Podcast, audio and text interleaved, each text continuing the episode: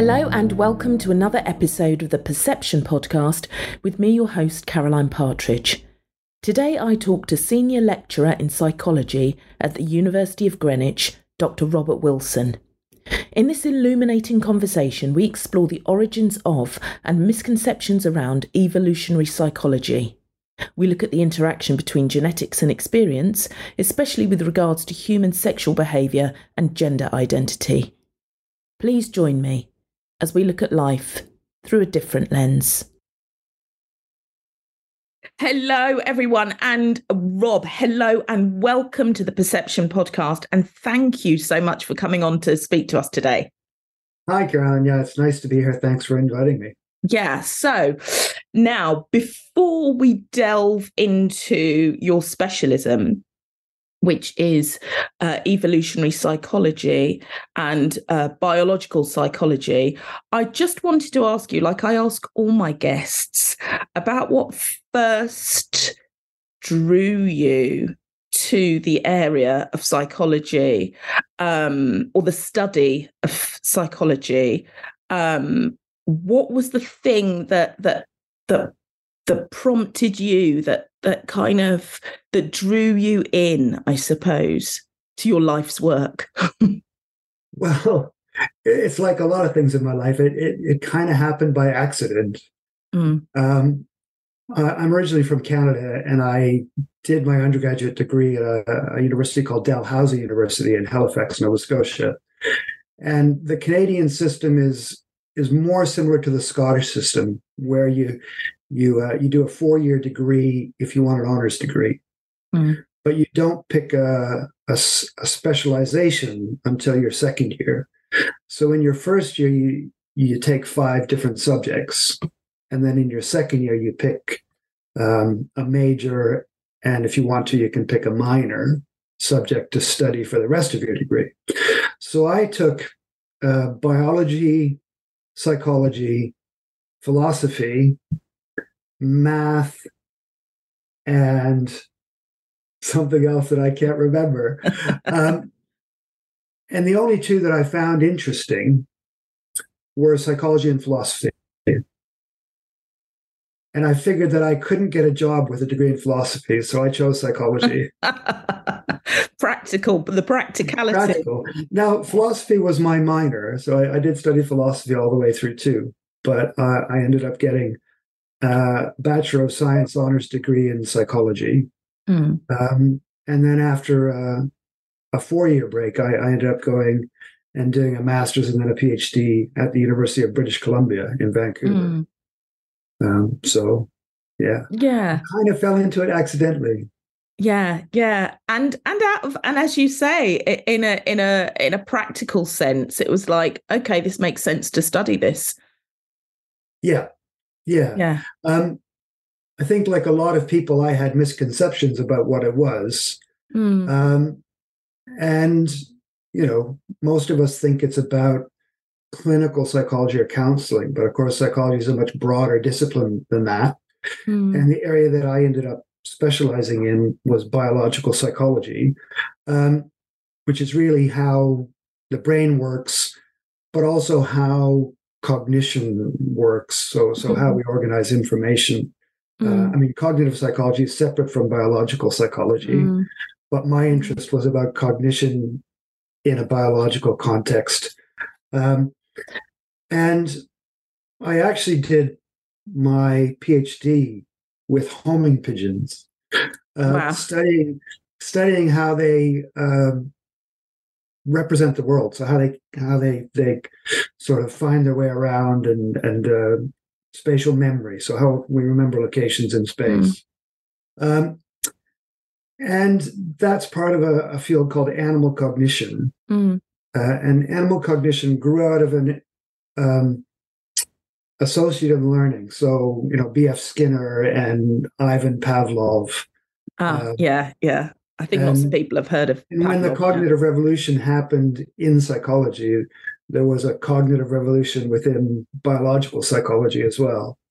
Um, and in parallel with that, there was always an area called comparative psychology, where people looked at what different species could do in comparison to each other. Mm. And that is what eventually became or or contributed to what became evolutionary psychology. Now, I finished my PhD in uh, 1992. Uh, and actually, that's the same year that evolutionary psychology as a discipline emerged. So there was a big conference, um, and there was uh, a book called The Adapted Mind that came out of uh, this conference. Mm. Um, and that was the, the birth of evolutionary psychology. Now, before evolutionary psychology emerged as evolutionary psychology, there, there were um, other areas of inquiry like sociobiology, uh, E.O. Wilson. Um, and evolutionary psychology shares some common ground and themes with sociobiology. And some authors, like E.O. Wilson, who was sort mm. of the father of sociobiology, and Richard Dawkins, that, that some yeah. people might know from The Selfish Gene. Yeah. Um, and his more recent work on attacking organized religion, um, have kind of argued that evolutionary psychology is a rebranding of sociobiology. But I, I think that does it a disservice. I think it's got uh, a different perspective from yeah. sociobiology. Yeah.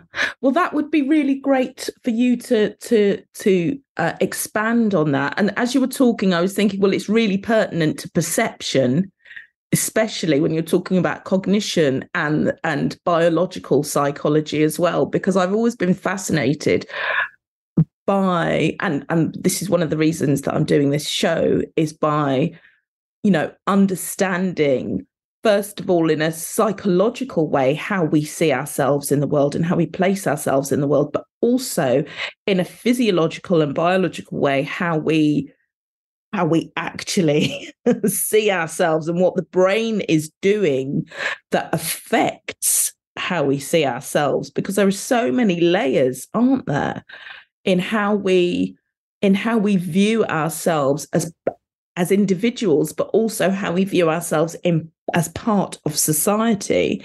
And then that obviously affects our behavior completely. Mm-hmm.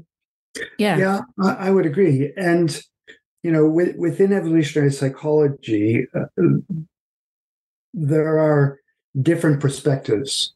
So, mm. Some of the originators of evolutionary psychology take a very strong view of it mm. and argue that if we want to understand human behavior, then ultimately it has to be understood within the context of human evolution. Yeah. Right? Yeah. So any explanation of human behavior has got to be rooted in evolution. Yeah. Other people like myself think of evolution as another explanatory mechanism to try and understand human behavior, but that it's not the only thing that we need to understand to understand human behavior. Oh, okay. And I mean, to a certain extent, evolution is, you know, what we would call a distal factor because the things that we're talking about from an evolutionary perspective you know related to adaptive problems in our evolutionary past mm.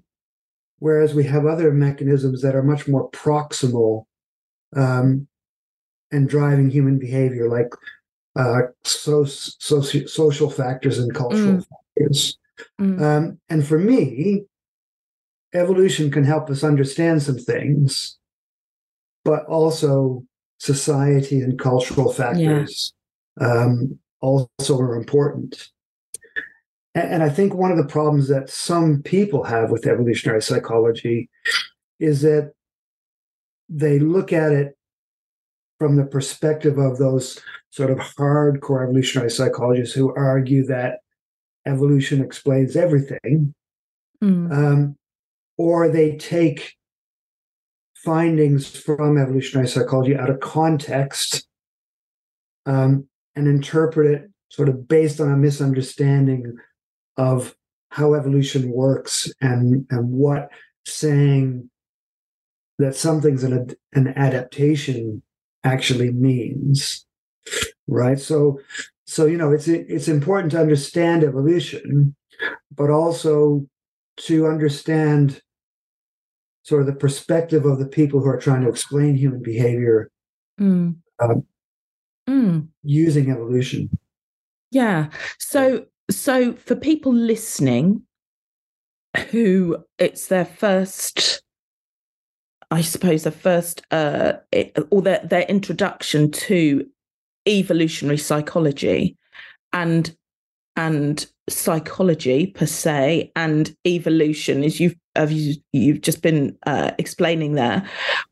what would you say how would you say that evolutionary psychology is distinct? What's what defines it? What for the layperson who's listening what defines evolutionary psychology if it can be defined? I know you've just said there are different schools of uh, of thought around it. But you personally what would you how would you define it in terms of in terms of us uh, understanding and how it and understanding how it affects our behavior? I know that's a big question.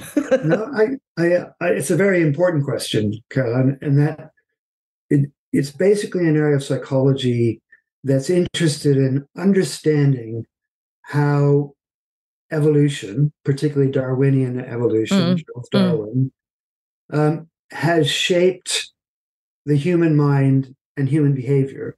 Mm. So, you know, evolutionary biologists will study how evolution has, you know, changed physical traits. Yeah. Um, and abilities. And evolutionary psychology basically argues that, you know, the human mind and human behavior have also been shaped by evolution. Mm. So there are there are ways in which our mind is organized, ways in which our mind works that relate to our evolutionary history. Yeah. And of course, within evolution, one of the key concepts is the concept of an adaptation. And this is basically an ability, whether it's a physical ability or, or a cognitive ability, that has enabled our evolutionary ancestors mm. to, to solve some challenge within their environment. Yeah. Um, but where a lot of people misunderstand what we're talking about, it's it's not a process that has an active purpose. Right? So we all have a genetic makeup. Yeah. Um, and we share an incredible amount of our, our genetic uh, material. Um, and obviously, we, we share almost all of the genetic material with our close relatives. But every individual organism has a unique amount of genetic material mm. that they don't share exactly with someone else. Yeah. And and that's what evolution works with by basically that that small amount of genetic material gives an individual an advantage relative to someone else in dealing with some challenge. Yeah. And by being more successful in overcoming that challenge, it gives them a better opportunity, directly or indirectly, to pass their genes on to subsequent generations. Yeah. Yeah. Right. Now, evolution is still happening today, but most of the things that we see in human behavior and most of the features of the human mind, we think, you know, were, were shaped thousands of years ago mm. when humanity basically lived in in hunter gatherer, small hunter gatherer groups. Um, and that's important to realize. And one of the ongoing debates within evolutionary psychology is the idea that maybe our brains aren't actually that fit for purpose anymore. Whoa. Because because the problems and challenges that they were overcoming in evolutionary history are mm. no are no longer so uh, um, appropriate. Mm. Right. Well, so uh, let, let, me give you an example. So, uh, yeah, I was about. Sorry, I was about to say the first thing that came to my mind was fight or flight. You know, which is the, exactly the, what I was going to talk about. Yeah, with the right? perfect. Yeah. So, so obviously, our autonomic nervous system. So one of the one of the biological systems of our our brain, our bodies, um, has evolved to help us deal with threats. Mm-hmm. Right now, when we were living in small hunter gatherer societies, you know, having a system that gave us a burst of energy and helped us deal with threatening situations was obviously really beneficial. And then having a system that helped us conserve energy and recover after we dealt with a threat mm-hmm. was also really helpful. But in modern society, yes, you know, we we do still face threats, and you know, the fight or flight system um, can be really helpful, but it, it can also be inconvenient at times. So, for mm-hmm. example, even though I've given thousands of lectures, whenever I stand up in front of a large group of people, my my fight or flight system is activated and I get sweaty palms and I breathe a little bit quicker. In fact, I'm doing it now because you know, we're having this conversation. Um, yeah. And that's kind of inappropriate. And there's also some evidence, I think, and, and I would say that this isn't my specialization, but there's some evidence that, you know, anxiety disorders uh, might be related to to sort of the fight or flight system not working uh, or or working too hard. Yeah, well, I was going to say if we have this because you do see the the uh, I mean. Uh, people who have uh, massive anxiety about i mean huge anxiety well everybody has anxiety about standing up in front of people. I think that's the number one uh, fear that most people have isn't it? It's to, it's uh, comparable to being chased by a saber-toothed tiger is is standing in front of a room of people and speaking um or, except if you're an actor which but even but even then it's funny it's like yeah. you know there's still a certain amount of anxiety except you you know how to kind of uh, control it more uh, effectively than the layperson but um yeah you, you do see various levels of pits, people who are who who have such massive physiological responses to the very idea of speaking the because their perception I, I mean that that kind of makes me think well where is the dial? The dial has kind of gone woo it's been it's been turned up really high. And yeah. why? And and and and is that because of them because of their conditioning as they've grown?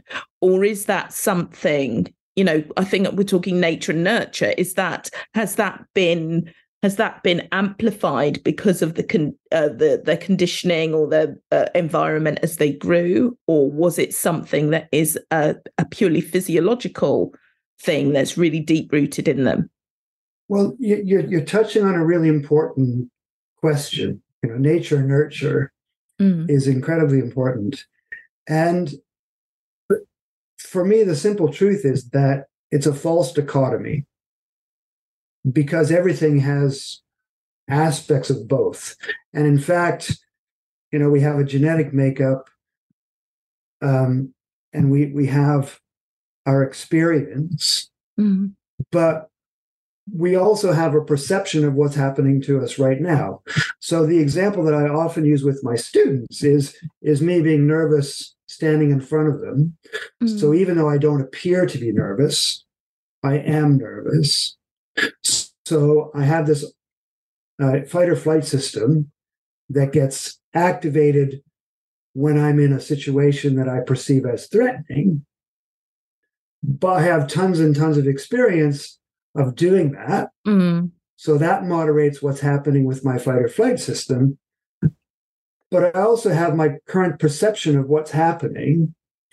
And my current perception when I'm standing in front of a class is that even if I give a really rubbish lecture, they're not going to come down and beat me to a pulp because I gave a big lecture. well, you'd hope not. Right? I hope not. I hope not. I, would like to think you know, my lectures are never that bad. Um, I've seen you. Always, I've seen you talk, Rob. You're fantastic. Yeah.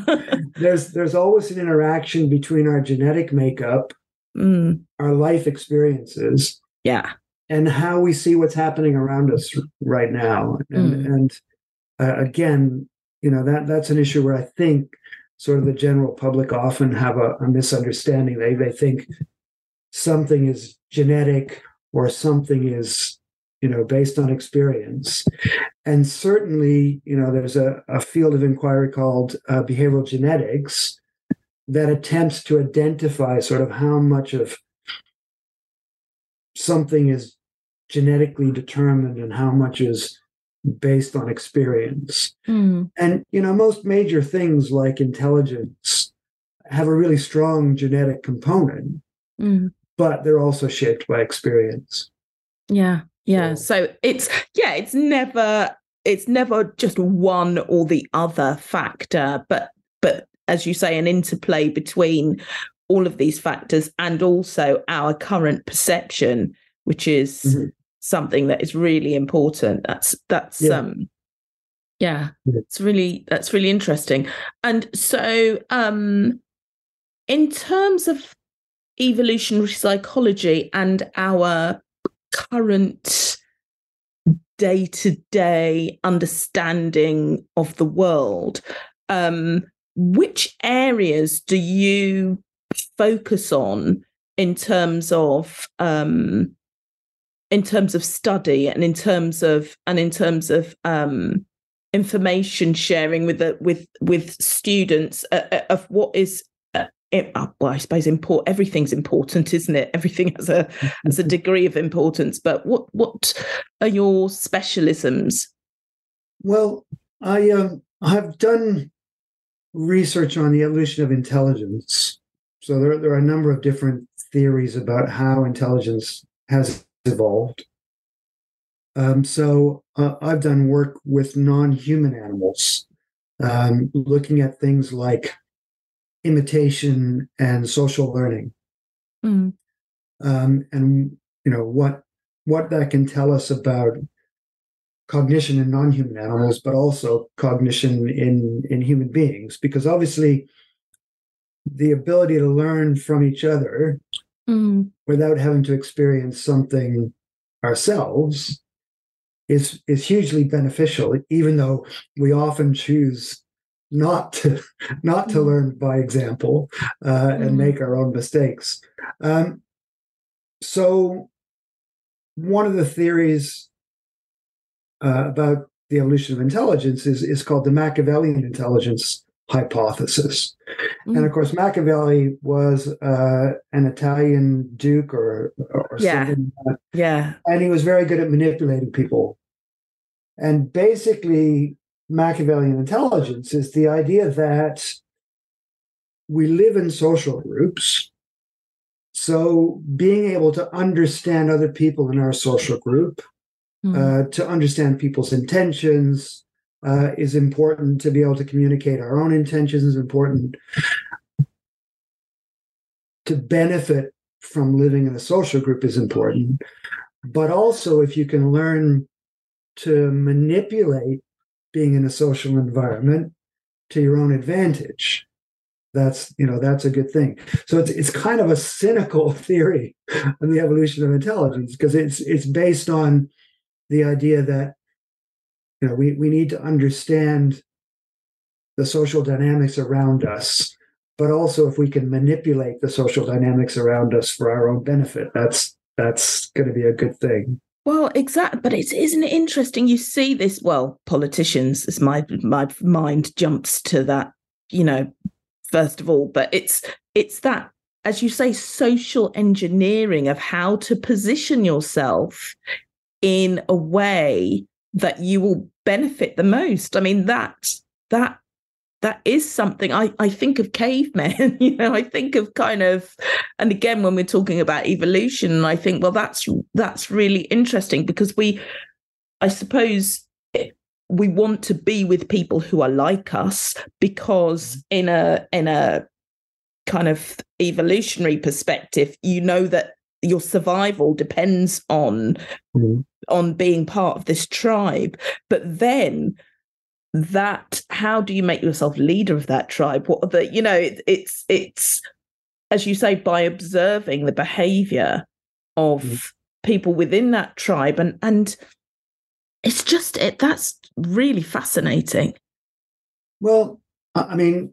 obviously human beings are social animals yeah um and you know, if you look at non-human animals a lot of animals that are social animals are the ones that we perceive as being more intelligent. So primates, mm. uh, you know, are, are, an obvious example. Um, but, you know, we we look at sea mammals like dolphins that live in social groups. Mm. Um, you know, so a lot of social animals have a social hierarchy. Yeah. And individuals within the group sort of know their position within the hierarchy um, and are actively trying to move up the hierarchy. Mm. And those that are at the top of the hierarchy are trying to maintain their position. Yeah.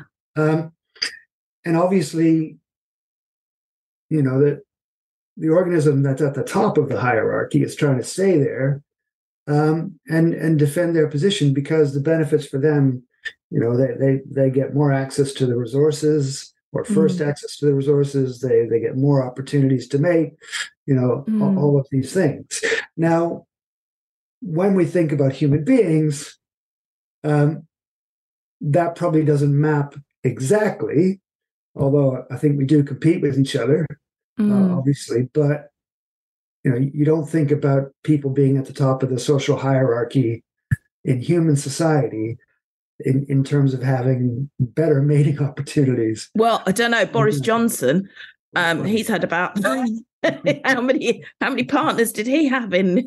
well, yeah. Well, yeah. but okay.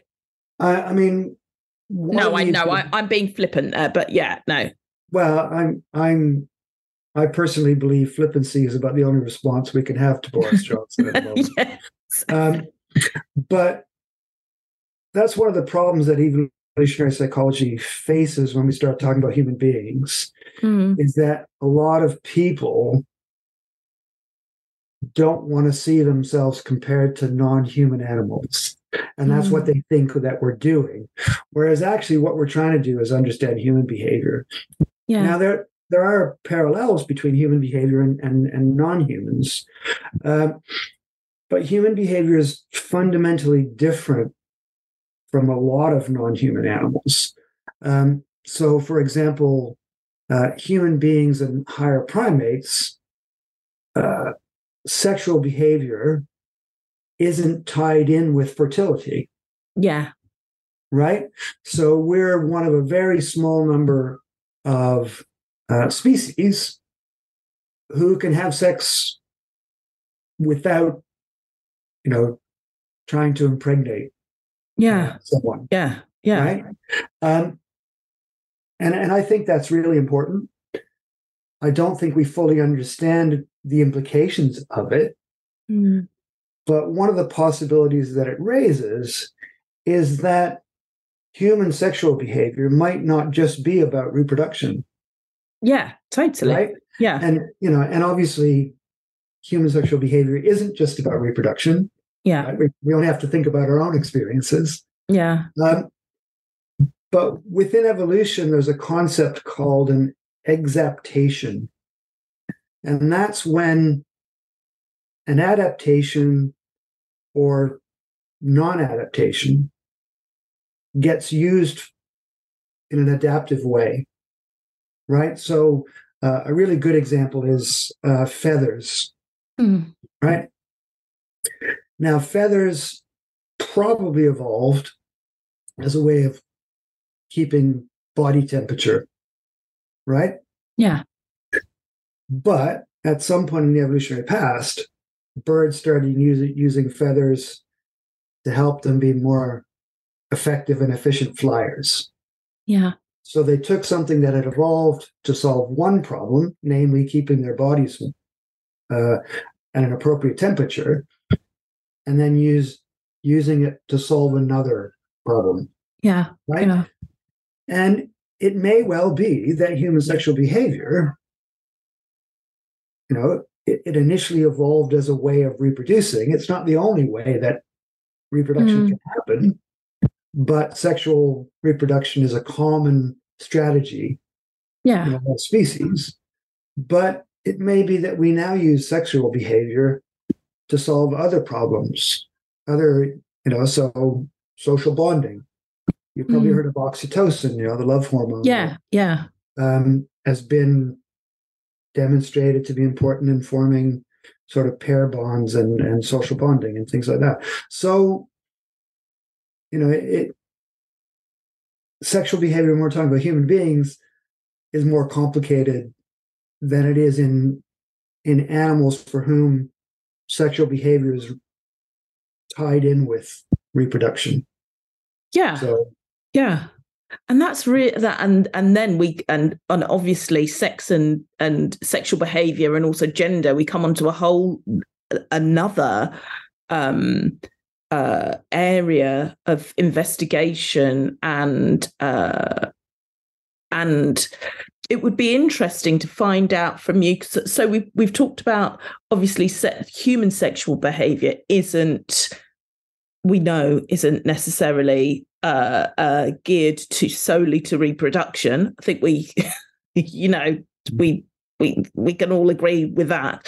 But yeah. um, but but like you say there, it's interesting when you when you use the term to, to solve other to solve other uh not problems but to solve other what did you say Rob? sorry? Challenges challenges. Yes to challenges that was the word thank you. To solve other challenges that made me just think wow God, yeah, because you think about people who are addicted to porn, or people who are, you know, or people who are who have uh, sexual behaviors that are um not it, it's weird i hate using the word normal. I hate the word because I, I don't think there is a normal i don't think there is any normal but i just think that are i would say commonly accepted you know and then that makes me then think obviously well what is the psychological impetus for that behavior well, I think we're kind of straying into an area that I'm not an expert. Yeah. Um, but, you know, so obviously one of the things that we want to do as as as social beings mm. is maintain relationships. Yeah. Um, and you know, one way in which we maintain social relationships, mm. and it's true whether we're heterosexual uh, gay or bisexual or you know whatever our sexual orientation is we use sexual behavior as a way of of bonding with people mm-hmm. now you know um, I, I guess there's a part of me that could see how that could be misused so mm. you know, mm yeah. Uh, people expecting people to have sex with them just because they want them to have sex with them and things like that. But um, it isn't difficult to imagine that we use sexual um, interactions yeah for for things other than reproduction and obviously we use it for pleasure yeah yeah right yeah yeah um, but i think we also do use it to to sort of create, to create relationships with yeah. other people yeah, yeah, so, bonds. Mm, yeah. Yeah. Yeah. And um and when we spoke earlier, we were talking about the uh, the notion of gender and of uh, and the the confusion I think that some people have with uh, sex differences and gender differences and the um, and the ev- evolution uh, around around that. Could you well, talk us through a bit of that? I, I mean, again, this is one of the challenges that that evolutionary psychology and sociobiology before it have have faced, in that they sometimes talk about gender differences uh, or um, racial differences, but what they're really talking about is sexual differences, so sex differences. Now, we have XX and we have XY from a genetic perspective. And, and yes, there are rare instances where people would be XXY or, um, you know, XYY. But for most people, they have either two X chromosomes or an X and a Y chromosome. And that's our biological sex. Um, gender, on the other hand, is more complex because, yes, obviously you, you have a genetic foundation, mm. but gender can also be influenced by sociocultural factors. But in, in many ways, you know, whether you're talking about sex differences or gender differences, there's this real misunderstanding about what that means. Yeah. Yeah. Right. So if if we look at cis males and compare them to cis females, um, then on average, cis males are bigger and stronger than cis females, right? But that's an average, right? Mm. We're, we're, talking about an average. Mm. And there are lots of big and strong cis females who are bigger and stronger than lots of cis males. Mm. And the the issue for me is that the variability within you know one of those groups is greater than the difference between them yeah. right yeah so in in that in that way for me you know talking about an average difference doesn't make sense now the first time we met or one of the first times we met mm. i talked about um, sex differences in spatial ability. Yes. And on average, men have a better skill set that maps onto what we would call navigation. And on average, cis women have a better skill set that maps on to remembering where things are in the environment and detecting change within the environment. And birthdays. and birthdays. Um, Just... And uh, speaking of which, it's my it's my baby sister's 60th birthday today. Oh, so happy birthday, so baby sister. If, if, if, she if she gets a chance to listen, happy birthday, Alex.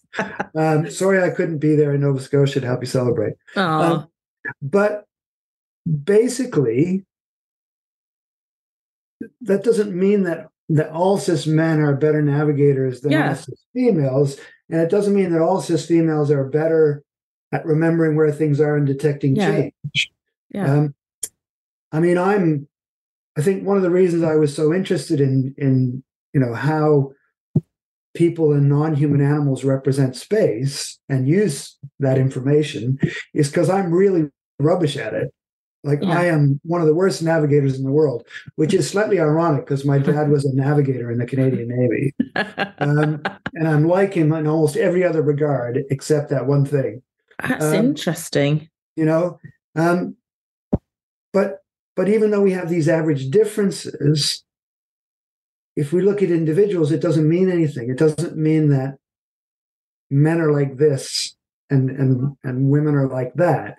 It means that men tend to be at one end of the distribution, women tend to be at the other end of the distribution, mm. but there's way more overlap mm. than there is difference.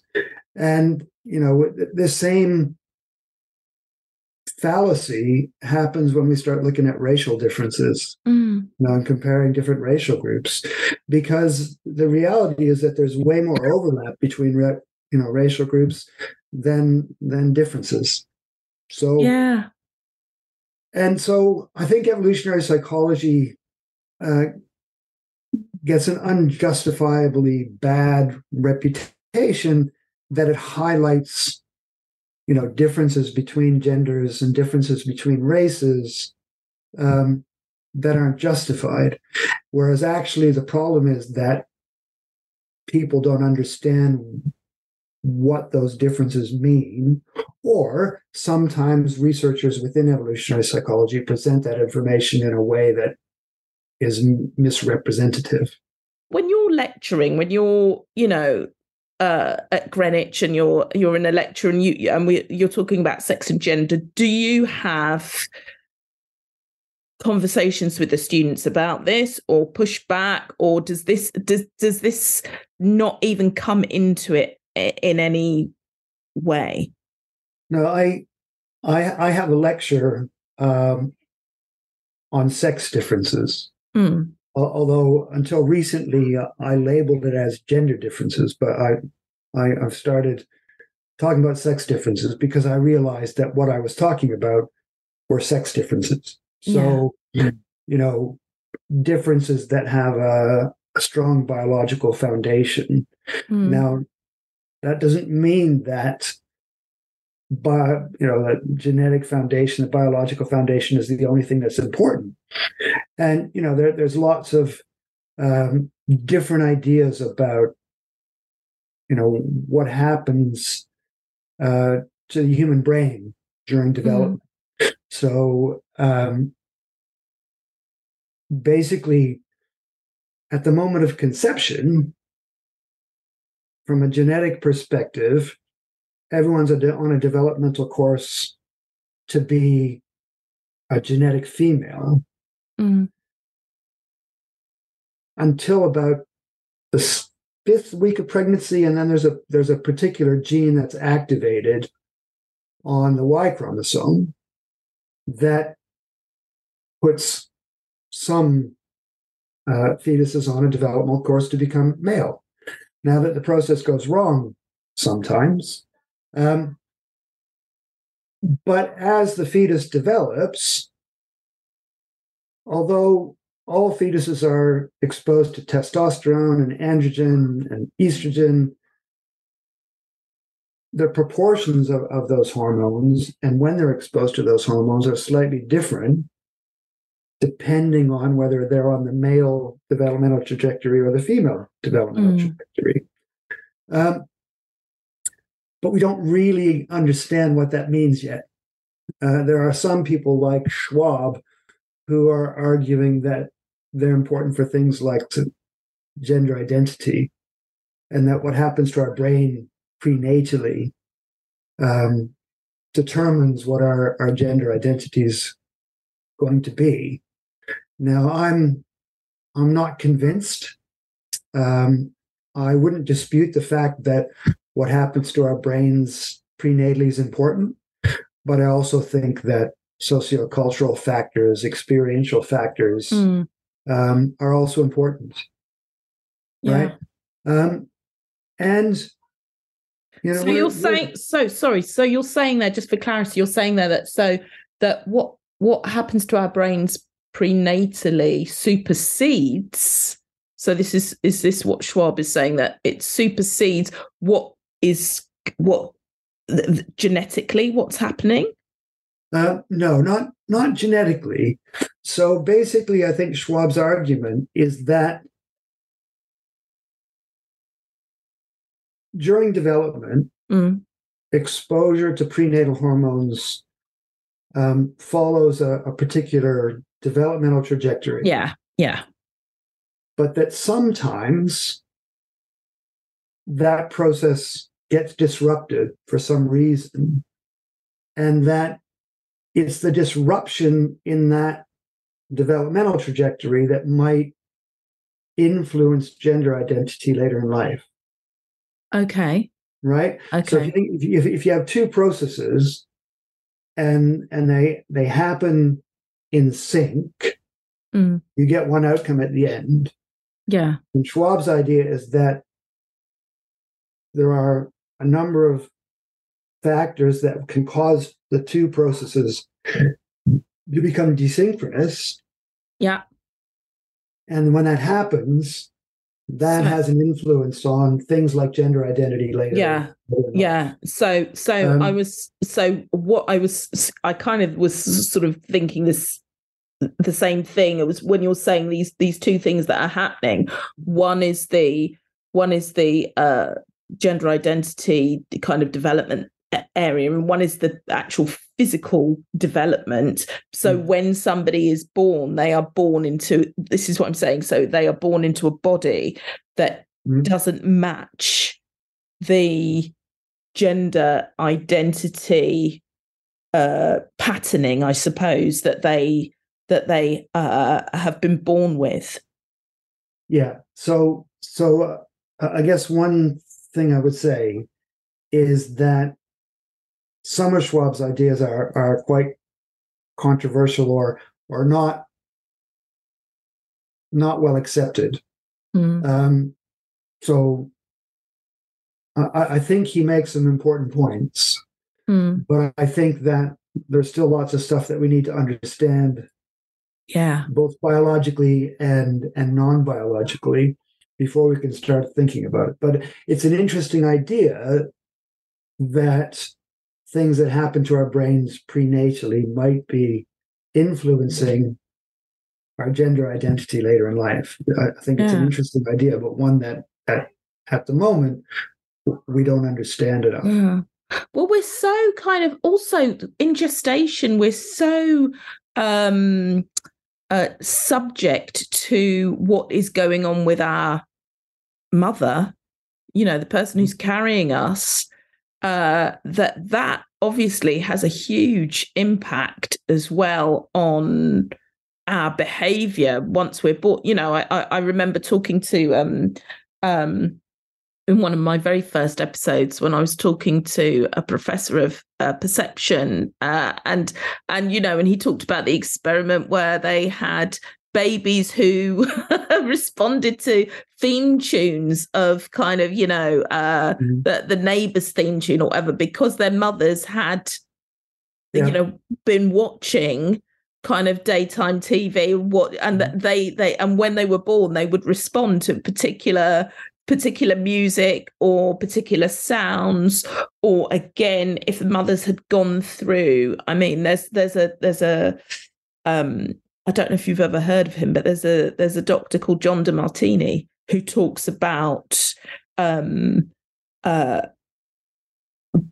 people who have uh, developed particular um, can I what, how can I sort of phrase it? People who've developmentally been uh, affected in some way, either physiologically or psychologically. It has to do with something that happened in utero mm-hmm.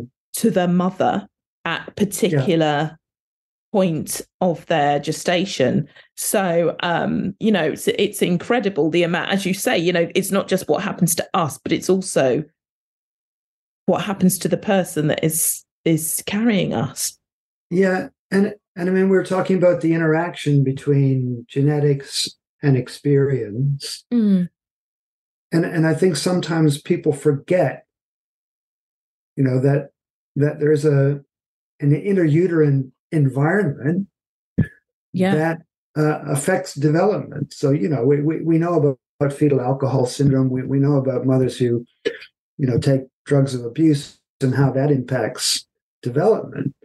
Um, and we have you know tragic historical events like thalidomide, mm. where mothers took a drug that they were told was perfectly safe to treat morning sickness, and it, you know, it had this horrible mm. impact on on the development of their fetus.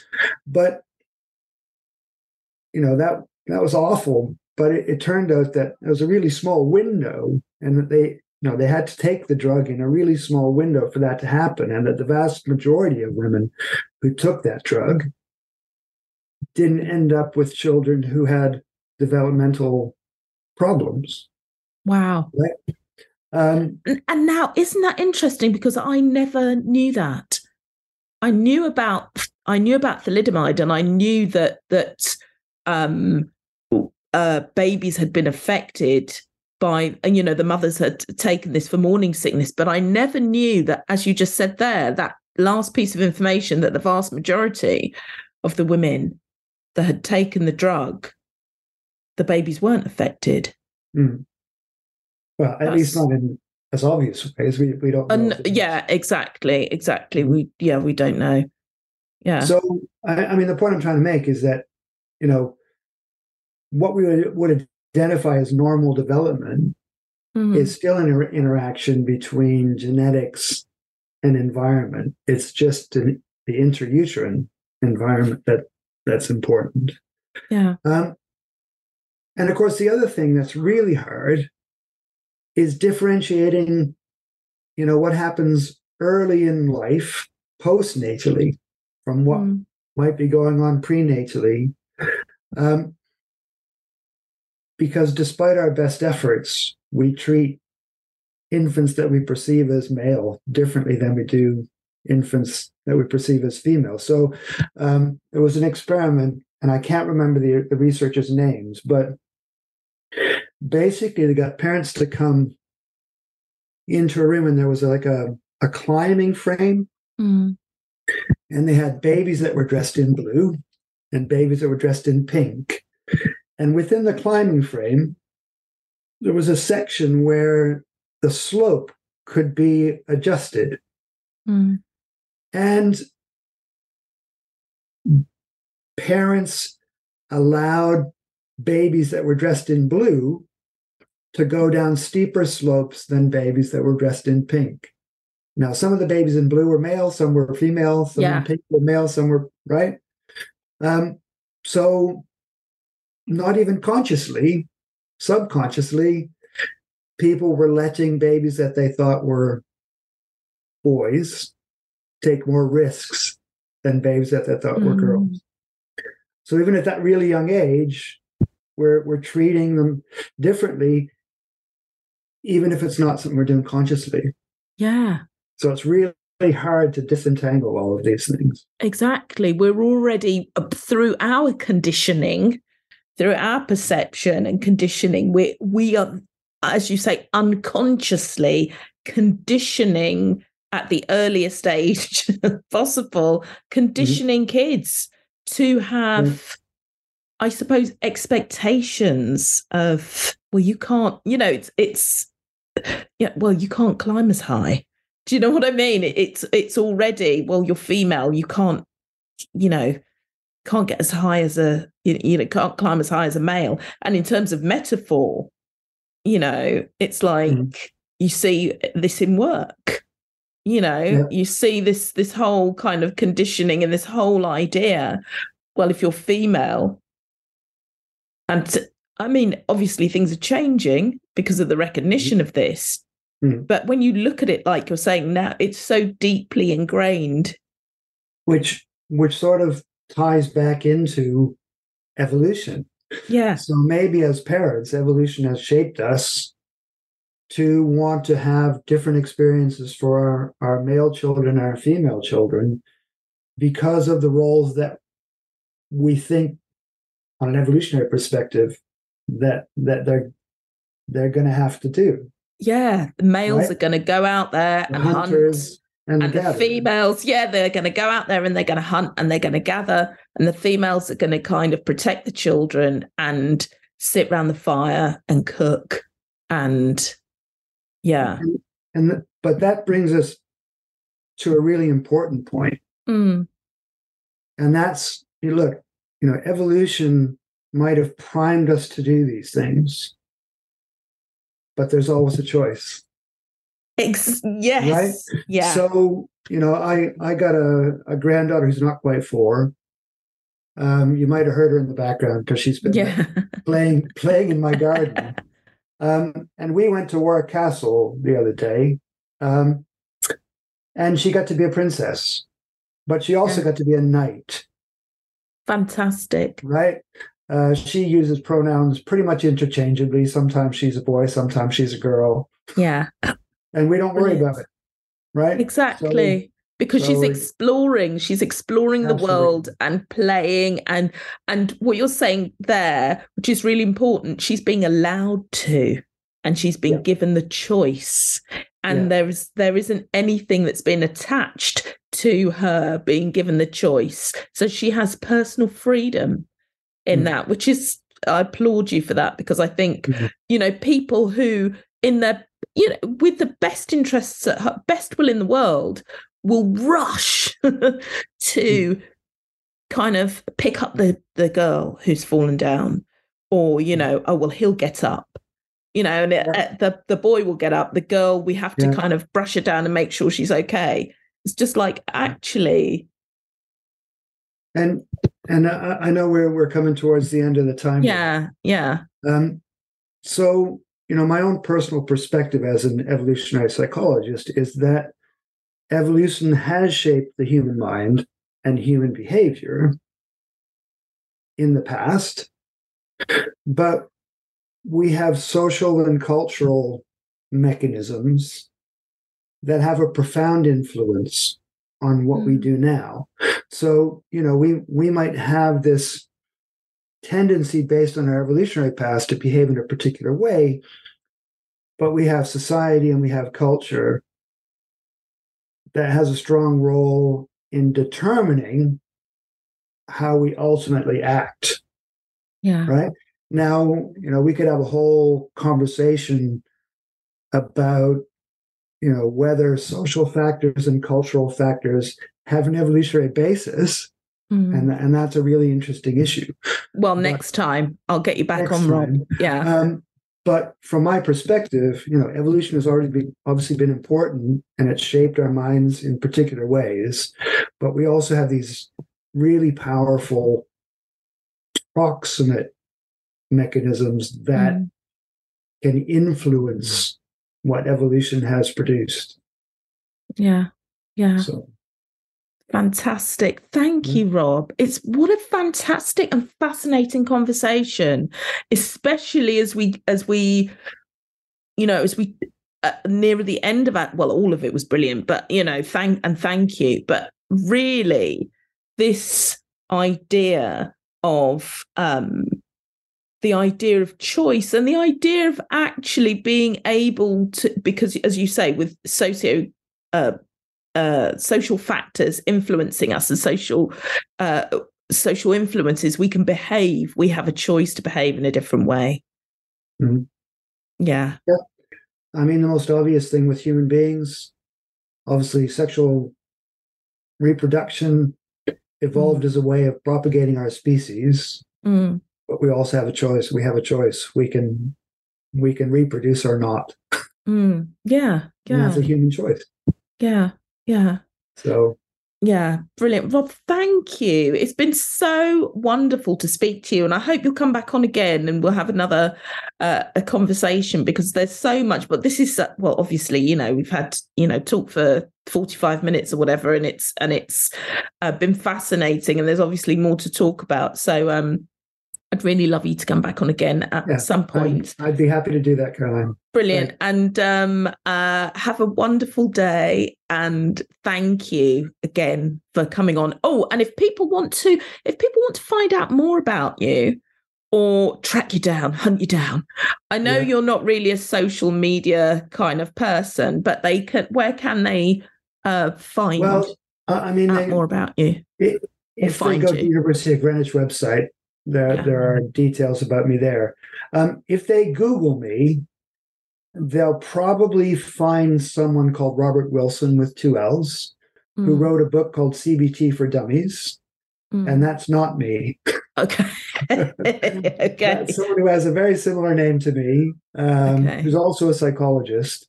I think they're based at the Institute of Psychiatry. Um, but that's not me because I'm at the University of Greenwich. Okay, right. So people can find you at the University of Greenwich. Okay. Yeah.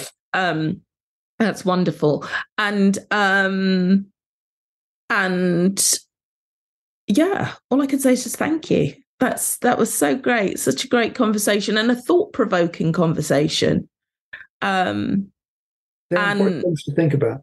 Yeah, there are important things to think about especially our behavior towards you know young children and our socialization and and yeah again another conversation but um so thank you rob that's brilliant okay. and um and I'd like to thank everybody who's listening. Thank you, lovely listeners, for um, joining me on the Perception podcast today. I'd just like to let you know that the Perception podcast will be having a short summer break and be back in one month on July the 19th with more fascinating and inspiring fly on the wall conversations. And I'm hoping to start posting on YouTube, so please keep an eye open for those videos. I'd also like to thank each and every one of you for listening and supporting the series so far. It means everything, and it gives me the impetus to keep going. As always, please hit that like, follow, and subscribe button on the platform of your choice. And most importantly, please share these conversations with people that you think may benefit or need to hear them. So, keep looking at life through that different lens, and I'll see you again soon on the Perception Podcast.